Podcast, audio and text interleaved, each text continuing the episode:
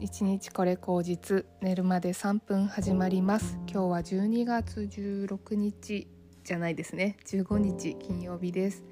はい。私は相変わらずちょっと体調が悪いんですけれどもあのー、ずっと横になりすぎても回復が遅くなっちゃうかなと思ったのでちょっとね少しずつ起きたりとかしてあのー、活動し始めています。はい。今日はだいぶ朝すごいまた腫れてたんですけど顔が。口も腫れてたんですけどもあの、今ねあの薬飲んであの2回目今日2回目の投薬だったので、うんと、その時はだいぶ引いてきましたね。ただちょっとこう昨日とか一昨日にはなかった舌先がこうピリピリして痛かったりとか上唇が腫れてしまったりとか昨日とは違う症状にちょっと悩んでいるというか、うん、新しい症状が出てきているなっていう感じではあります。はい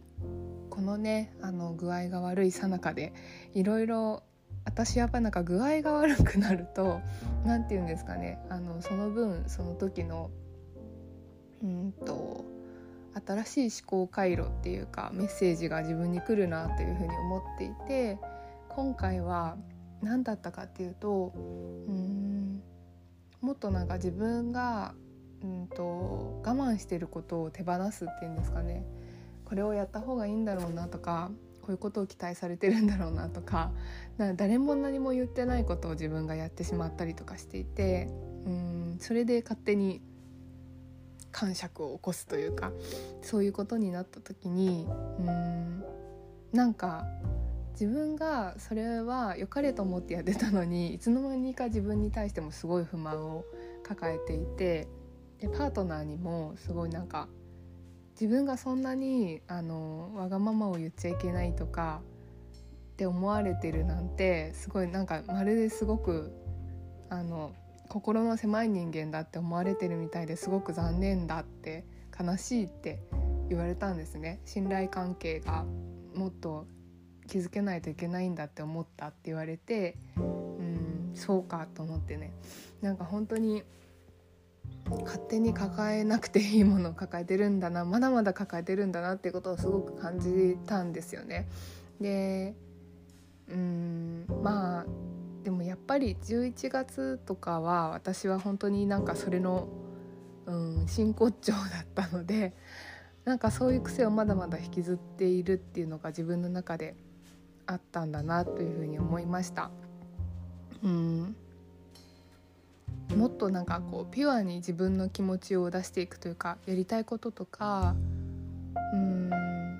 まあなんかはちゃめちゃになっちゃうかもしれないんだけれどもなんか軸は持ちながらもやりたいことをやり貫き通してみるっていうのかな。なんかそういうことがすごい重要だなって思っていて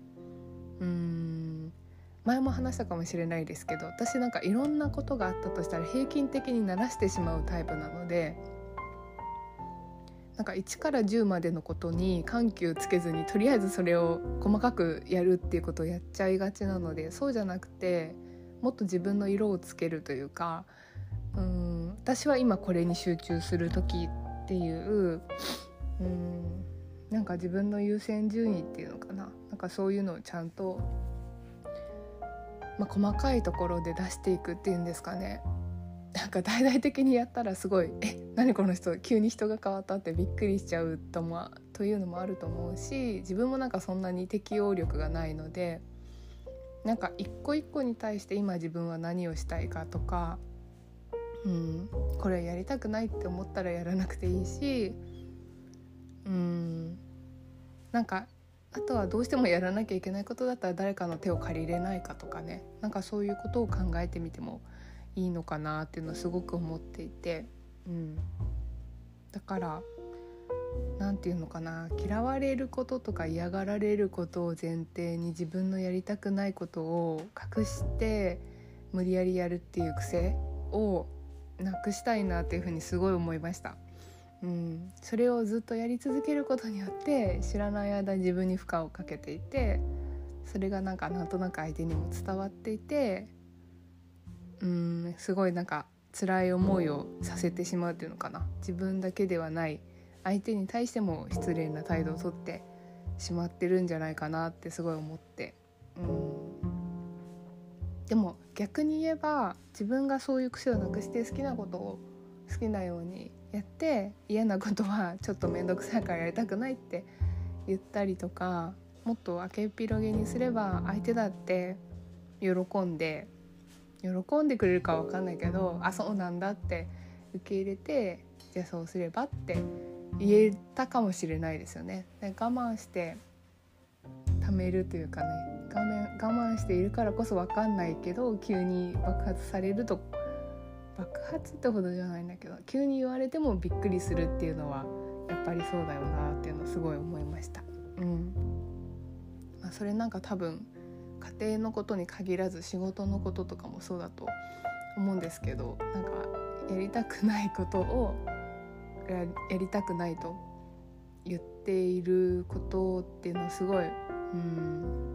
重要なことですよね。なんかそれがないと本当にストレスが溜まって今みたいに体がおかしくなったりとかするっていうのは本当に往々にしてあると思うんですよね。なんとなくこうアレルギーとか今多分これほとんどアレルギーに近い症状だと思うんですけどアレルギーとかってなんか心の部分がすごくこう関係する病気だなと思っていてうん結構甲状腺とかもそうそうなんじゃないかなって私個人として思うんですけど気持ちの変化がすごいあの体に影響してくるっていうのかな。ホルモンバランスとかも多分そうで。なんかその辺をやっぱり無視し続けると体がね悪くなるっていう現象が本当に起きるのでなんかバカにせずに一つ一つ目の前のことをちゃんと好きやりたくないやりたい私はこうしたいってことを、うん、確認していく作業。でどうしようもなかったらどうしようもないどうしようじゃあそれどうしようもないことをどうしたらもっと、うん、楽にできるか。例えばそれをやらないっていう決断だってあるし、まあ、やらないってことができなかったら誰かに助けてもらえないかってことを考えて変わってもらいたいってお願いしたりとかうん。っていうこともあるし、まあ、正直に相手に「ごめんなさいちょっとやりたくないんでやりません」っていうことだってできるはずだし、まあ、そういうことをなんかそうやってこうちゃんと自分の本音を話すことで相手とすれちゃうことを恐れて我慢してやるっていうことがとっても良くない一番良くないことなんじゃないかな良くないっていうか自分の体に良くない、うん、ことなんじゃないかなっていうのをすごく感じましたね。うん、なのでなんか今すごくやりたいこととかあの、うん、そういうことをすごく一個一個大事にしていけるようになりたいなっていうふうに思いますしいや2024年は本当にそういう年にしようと決めました。うん、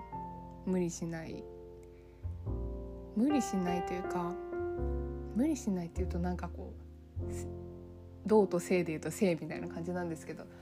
無理しないっていうよりは緩急つけるっていうのかな。自分の気持ちに正直になってやりたいことをやりきるっていう感じですかね。なんかそっちの動くっていう方にすごいシフトしたいなと思っていてうんなんかすごくがこう我慢して 我慢して見過ごしていたようなことを我慢しないでちゃんとやるっていうことですね自分の気持ちに素直になってやってみるっていうことを一個一個やりたいなっていうふうに思うんですよね。そうすると多分おのずと開けてくることが何個かあるんじゃないかなというふうに思います自分にとって。うんこんな道があったんだとかこんな世界があったんだとかなんかそういうふうにいろいろとね開けていきそうだなと思っていて。で私はまず一つはずっと,、えーと、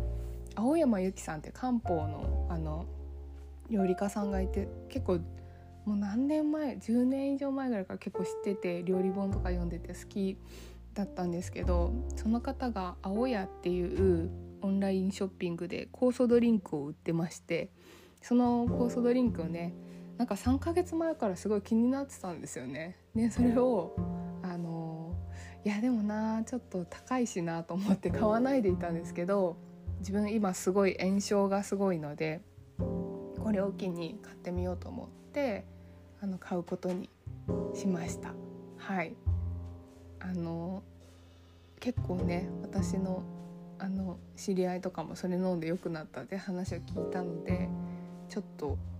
なんかそういうことをそういうレベルから一個一個やっていこうかなと思っていてそうですね酵素シロップ買ったのとあと1月に美容院行きたいんで予約するとかあと何ですかね。あと前言ってたあのコーディネートの、えーと、人とかを見つけて今インスタとかで見ててあこの人良さそうだなって人何人か見つけたとかねなんかそういう感じなんですけどもなんかそういう風にあにやりたいと思って中途半端にあでもなと思ってやめてたこととかを一個一個やっていくっていうんですかね。なんかそういうことをやって、うん、全てをこう散財するっていうのはちょっとあまり良くないかもしれないけどなんかちょっとだけ、うん、今だって思えるもののタイミングだったらそれをやってみるってことはすごい大事なことかなと思いますしうんこの間その2024年の年間計画も立てましたけどなんとなく自分の未来像っていうかなんか自分の、ね、こんな風なことだったらできそうみたいなこともかけてきたのでそれをベースに行動していこうかなと思っていてでちょっとインスタのストーリーズとかにも書いたんですけどあのオンラインだけじゃないオフラインのマルシェみたいなところにも自分が行ってみようかなと思っていてで基本的にあのパートナーが土曜日休みじゃないので私がその土曜日とかでマルシェにどっかに出店してあのなんだろうな。占いコーチングとなんかアロマとかハーブのことをなんか絡めてうんその人のことを見て出店してそこでなんかこう買ってもらったりとか商品買ってもらったりとか認知していただいたりとかつながっていただくっていうことをやれたらいいなというふうに思っていて。そう今逆にオンラインだと多分いろんな方がオンラインでやりすぎちゃってそんなに何て言うのかな。そんなに私なんかなんて言うんですかね特徴もあんまりすごい強いタイプではないですし何て言うのかなマーケティングとかもすごい上手なわけじゃないのでなんかちゃんとそういう感じじゃなくてちゃんとなんか一人一人と出会って感じるってことを大事にしたいなというふうに思っていてたまたまその場に居合わせたとか偶然の巡り合わせっていうものにご縁をちゃんと感じてその人とうんつながっていくっていうか話していくってことをすごい大事にしたいなと思ったんですよね2024年は。やっぱ本当にコロナが明けてあのちゃんとその人と会えることってめちゃくちゃ大事なことだと思うし